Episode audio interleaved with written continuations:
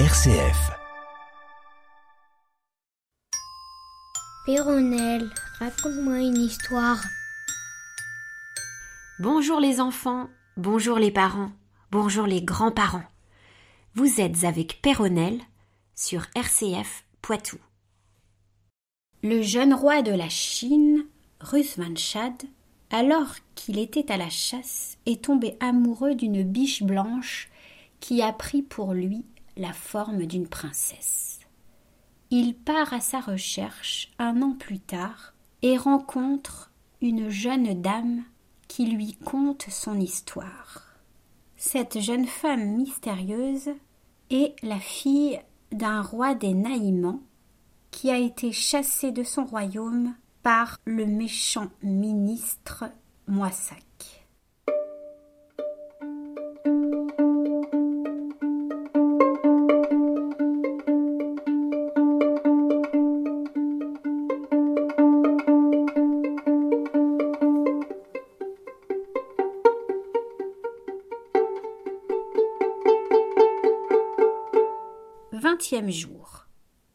Cependant, quelque penchant que je me sentisse pour le roi de Thébé, je me promettais bien de le lui cacher s'il n'avait pas d'autre dessein que d'attenter à ma vertu. Mais ce prince m'épargna la peine de me contraindre longtemps. Je ne fus pas plus tôt dans son palais qu'il me déclara son amour de la manière que je le souhaitais. Vous m'avez charmé, me dit-il, dès le premier moment que je vous ai vu. J'ai été depuis sans cesse occupé de vous, et je sens que je ne puis vivre sans vous posséder. Mais quelque vive ardeur qui m'enflamme, ne croyez pas que je veuille vous traiter comme une esclave. J'ai pour vous autant de respect que j'en aurai pour la fille du roi de la Chine, et je prétends en vous donnant ma foi vous placer sur le trône de Thébé. Je remerciai le prince de l'honneur qu'il voulait me faire, et prenant cette occasion pour lui apprendre qui j'étais, je lui contai mon histoire, qui le toucha vivement. Ma princesse, s'écria-t-il, je vois bien que le ciel m'a réservé l'honneur de vous venger, puisque vous êtes venu chercher un asile au Thébé. Oui, le perfide Moissac sera bientôt puni d'avoir osé prendre votre place. Consentez que je vous épouse aujourd'hui et soyez assurés que dès demain je lui enverrai des ambassadeurs pour lui déclarer la guerre s'il refuse de vous céder le trône qu'il a usurpé. Je fis de nouveaux remerciements au roi et lui avouai qu'en nous voyant tous deux pour la première fois, si j'avais fait sur lui quelque impression, je ne l'avais pas aussi impunément regardé. Cet aveu le charma. Il prit une de mes mains, il la baisa avec transport et me jura qu'il m'aimerait toujours. Il m'épousa dès le jour même, et notre mariage fut célébré dans la ville par de grandes réjouissances. Le lendemain, le roi, comme il me l'avait promis, nomma des ambassadeurs pour aller au pays des Naïmans. Ils partirent en diligence, et ils ne furent pas sitôt arrivés à la cour de Moissac qu'ils demandèrent audience. On la leur accorda, ils dirent à ce prince que leur maître m'ayant épousé, il venait le sommet de me restituer le royaume des Naïmans, ou sur son refus lui déclarer la guerre. Moissac, bien que hors d'état de résister au roi de Thébé, fut assez fier pour mépriser ses menaces, de sorte que les ambassadeurs étant de retour, annoncèrent à leur maître les refus de l'usurpateur. Aussitôt on fit des levées dans tout le royaume de Thébé, et l'on mit sur pied une armée nombreuse. Mais dans le temps que les troupes assemblées étaient prêtes à marcher contre les Naïmans, il vint des députés de la part de ces peuples pour m'assurer de leur obéissance et m'apprendre que mon oncle Moissac était mort après quelques jours de maladie. Sur cette nouvelle, le roi congédia son armée et résolut d'envoyer Ali régner pour moi dans le pays des Naïmans. Ce ministre était prêt à partir lorsqu'une aventure à laquelle je ne me serais jamais attendu l'en empêcha. Un soir, j'étais assise sur un sofa dans mon cabinet et je lisais quelques chapitres de l'Alcoran. Après les avoir lus, je me levai pour aller trouver le roi qui était déjà couché. Un fantôme effroyable se présenta tout à coup au devant de mes pas et disparut dans le moment. Je fis un si grand cri que je réveillai le roi qui dormait. Il accourut à moi promptement et me demanda pourquoi j'avais crié. Je lui en dis la cause, et, rassuré par sa présence, j'étais déjà disposé à croire que le fantôme qui m'était apparu venait de ma seule imagination que la lecture avait échauffée. Le prince m'écouta fort attentivement, et bien loin d'achever de dissiper ma frayeur, il me dit Je suis plus troublé que vous, et je ne comprends pas, madame, comment vous pouvez être en même temps dans mon lit et dans ce cabinet. Seigneur, lui dis-je, je ne conçois rien au discours que vous me tenez. Parlez-moi de grâce, plus clairement. Eh bien, repartit-il, vous n'avez qu'à vous approcher du lit, et vous allez voir la chose du monde la plus étonnante. En effet, m'étant avancé jusqu'au chevet, j'aperçus, avec toute la surprise que vous pouvez penser, une jeune dame qui me ressemblait parfaitement. Elle avait tous mes traits et toute ma figure. Ô ciel m'écriai-je à ce spectacle. Quel objet s'offre à ma vue Quel prodige inouï Ah méchante interrompit cette dame d'un ton de voix pareil au mien. Il faut que tu sois bien effrontée pour oser prendre ma forme. Quel est donc ton dessein, scélérate enchanteresse? Crois-tu que le roi mon époux, trompé par ses apparences qui lui laissent ignorer laquelle de nous deux est sa femme, pourra me chasser de son lit et te donner ma place? Perds cette espérance, ton artifice sera inutile. Malgré tes enchantements, mon mari voit bien que tu n'es qu'une misérable. Mon cher seigneur, ajouta-t-elle en s'adressant au prince, faites arrêter cette perfide magicienne, ordonnez tout à l'heure qu'on la jette dans un sombre cachot, et que demain elle expie dans les flammes sa coupable intention.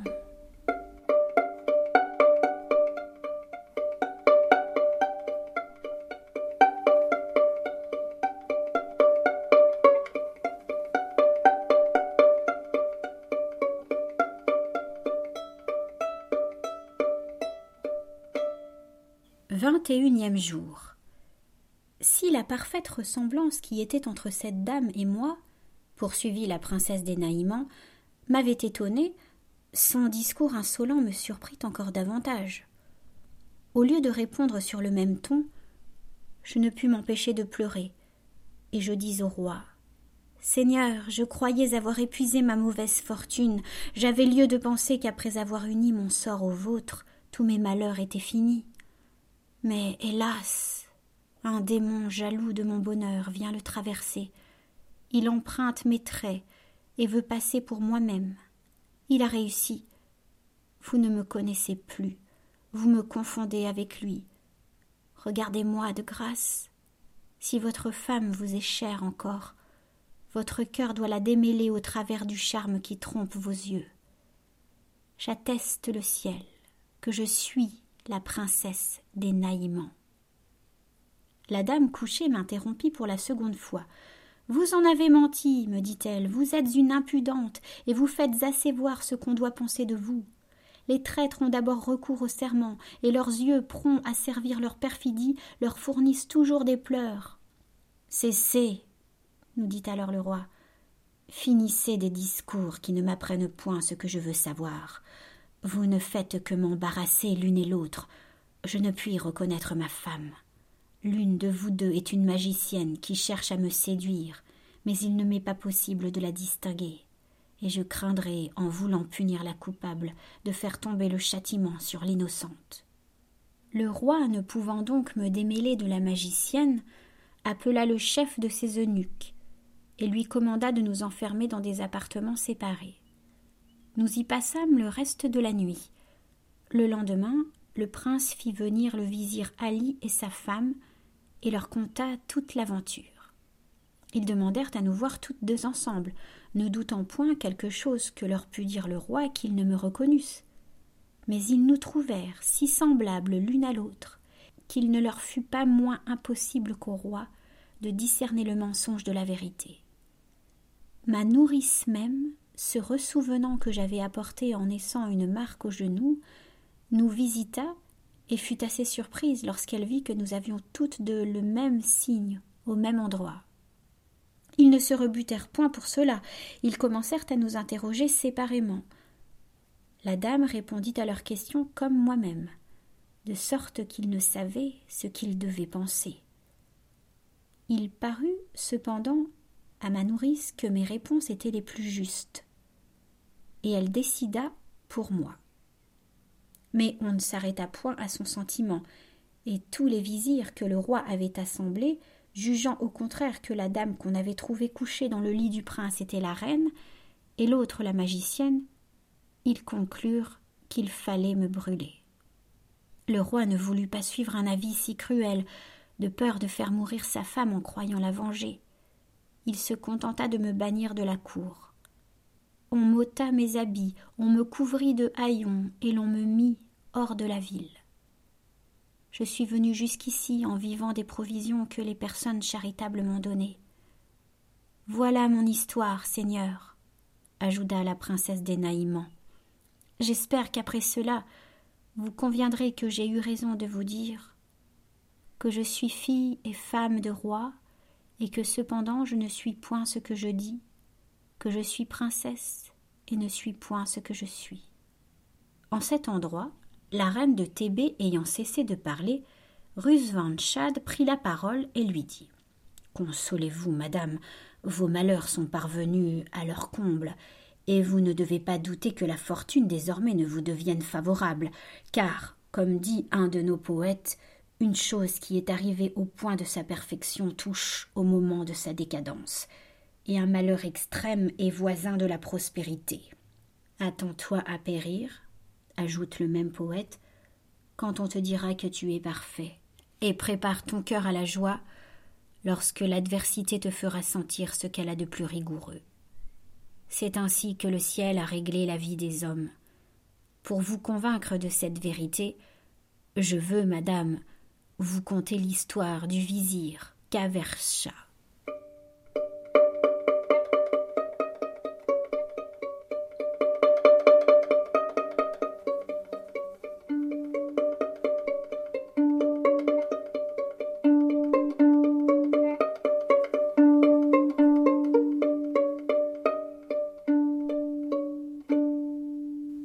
d'Irkani, appelé Kodavand, avait un vizir nommé Kaversha.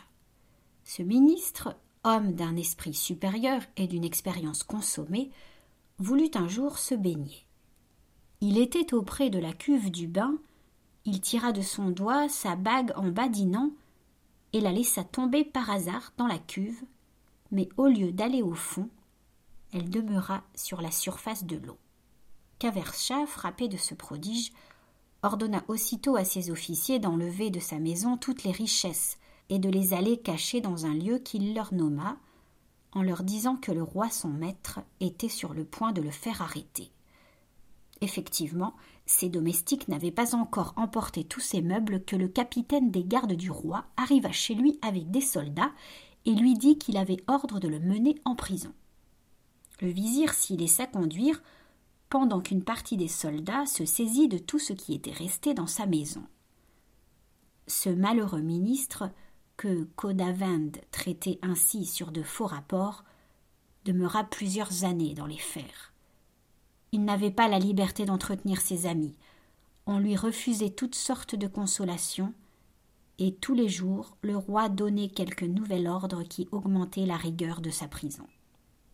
Il avait envie depuis longtemps de manger du romanashi. C'est un mets où il entre des grains de grenade. Il en demandait sans cesse, et l'on avait la cruauté de lui en refuser, tant on s'attachait à le mortifier. Cependant, un jour, le concierge lui en porta par pitié et lui en présenta dans un bassin de porcelaine. Le vizir, ravi d'avoir enfin ce qu'il avait si ardemment désiré, se disposait à contenter ses désirs quand deux gros rats qui se battaient, venant à passer tout à coup auprès du Romanachi qu'il avait mis à terre pour un moment, tombèrent dedans et le rendirent immonde. Kaversha n'en voulut pas manger, mais il envoya dire à ses domestiques d'aller reprendre ses richesses et de les reporter dans sa maison, parce que, disait-il, le roi son maître était prêt à le retirer de prison et à le rétablir dans son premier poste. Cela ne manqua pas d'arriver encore.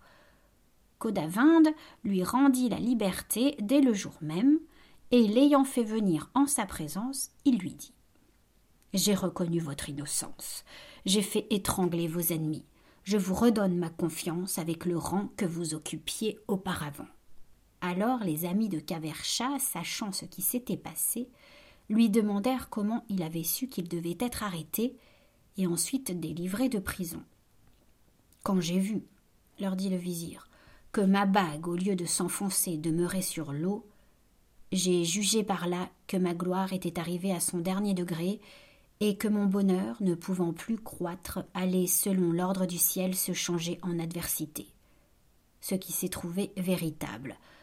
Lorsque dans ma prison j'ai demandé en vain si longtemps du Romanashi, j'ai bien vu que mon malheur durait encore. Et enfin, quand on m'en a apporté, les rats qui sont tombés dedans m'ont fait connaître que j'étais parvenu aux bornes prescrites à ma mauvaise fortune, et que ma douleur extrême serait bientôt suivie d'une parfaite joie. Ne vous abandonnez donc point, madame, à votre désespoir, poursuivit le roi de la Chine. Vous êtes peut-être sur le point d'éprouver le plus heureux sort. Imitez-moi, livrez-vous aux plus douces espérances. Hélas, je ne sais si je ne suis pas comme vous, le jouet d'une magicienne, ou si la personne que j'aime n'est point quelque affreux démon. Schad en même temps lui apprit son nom et lui raconta l'aventure de la biche blanche. Il en avait à peine achevé le récit qu'ils aperçurent tous deux un jeune homme à cheval qui attira toute leur attention. Il était presque nu et il courait à bride abattue. Il en avait à peine achevé le récit qu'ils aperçurent tous deux un jeune homme à cheval qui attira toute leur attention. Il était presque nu et il courait à bride abattue. Il passa si près d'eux que la reine le reconnut et s'écria Ciel Voilà mon mari mais il ne jeta point les yeux sur elle. Il avait l'air effrayé, et en courant à toute bride, il regardait de temps en temps derrière lui, comme s'il eût craint d'être poursuivi.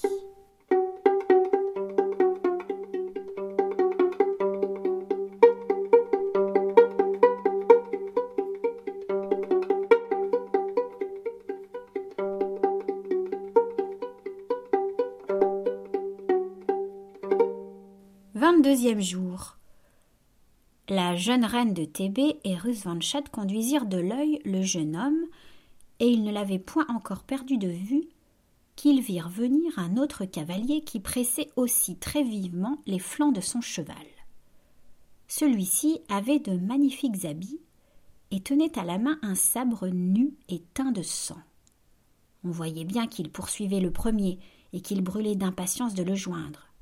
Mais ce qu'il y avait de merveilleux, c'est qu'il lui ressemblait si parfaitement que la princesse, l'ayant envisagé, ne put s'empêcher de dire encore Au ciel Voilà mon mari Il était si occupé de sa poursuite qu'il passa fort près de la reine sans la remarquer.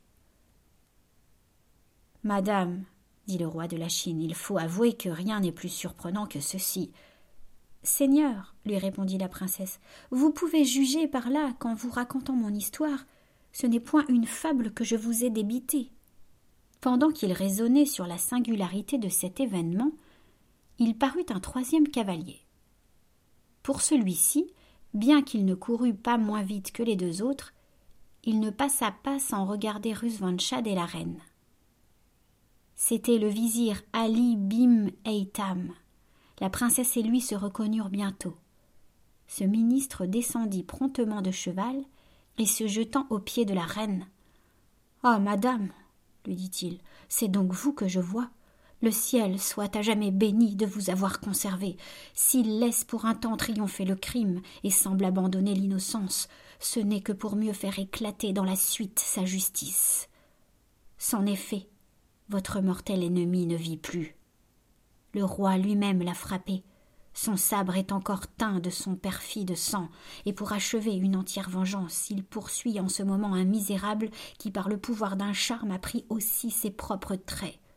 Je voudrais avoir le temps de vous informer de tout ce qui s'est passé à la cour depuis que vous en avez été si indignement écarté, mais remettons ce détail à une autre fois. Le roi s'éloigne toujours. Allons, madame, montons promptement à cheval et courons après lui. Non, seigneur, dit alors Rusvanchad. Au lieu de fatiguer la reine, demeurez avec elle ici. Je me charge de joindre le roi et de vous l'amener en ce lieu.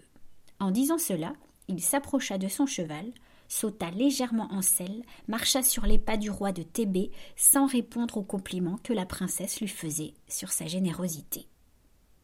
Après son départ, le vizir demanda à la reine qui était ce jeune inconnu, et il ne fut pas peu surpris d'apprendre que c'était le roi de la Chine. Satisfaites donc présentement ma curiosité, lui dit la princesse, et contez-moi de quelle manière on a démasqué la magicienne. Madame, répondit le ministre, le roi votre époux, persuadé que son conseil avait bien distingué la vraie princesse des Naïmans de celle qui, par la force d'un enchantement, en avait toute la ressemblance, vivait avec votre rivale dans une intelligence parfaite.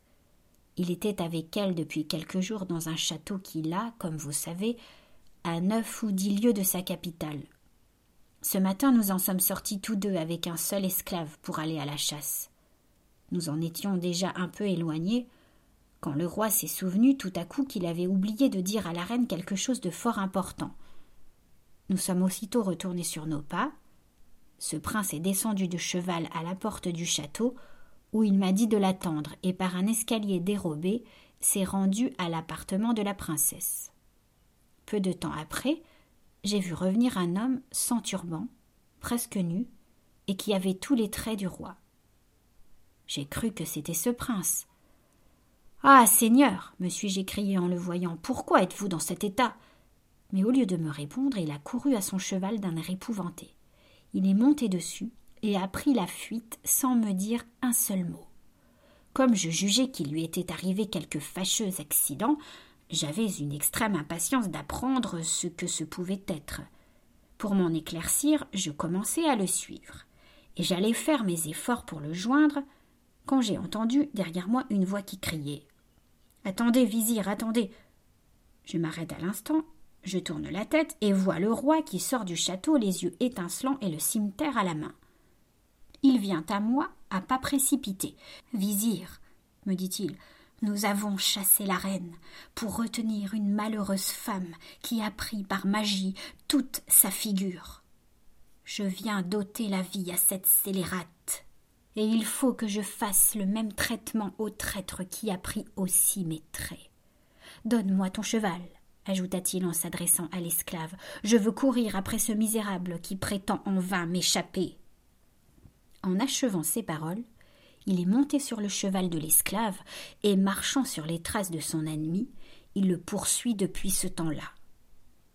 Tandis que le vizir Ali Bim Eitam faisait ce récit à la reine, Chad piquait vers le roi de Thébé et le suivait avec autant d'ardeur que s'il eût couru après sa biche blanche.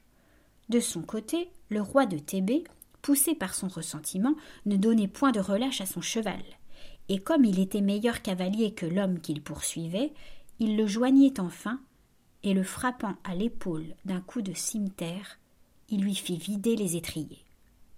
Il descendit aussitôt de cheval pour achever de tuer son ennemi, mais ce misérable demanda la vie. Je te l'accorde, lui dit le roi, à condition que tu me diras qui tu es, comment et pourquoi tu as pris mes traits.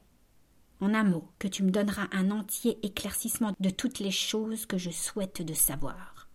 Seigneur, lui répondit cet homme, puisque votre majesté me fait grâce, je veux ne lui rien déguiser. Je vais lui parler avec toute la sincérité qu'elle exige de moi et pour lui persuader que j'ai dessein de la contenter, il faut que je commence par reprendre ma forme naturelle. En achevant ces mots, il ne fit qu'ôter une bague qu'il avait au doigt, et le roi ne vit plus en lui que les traits d'un affreux vieillard.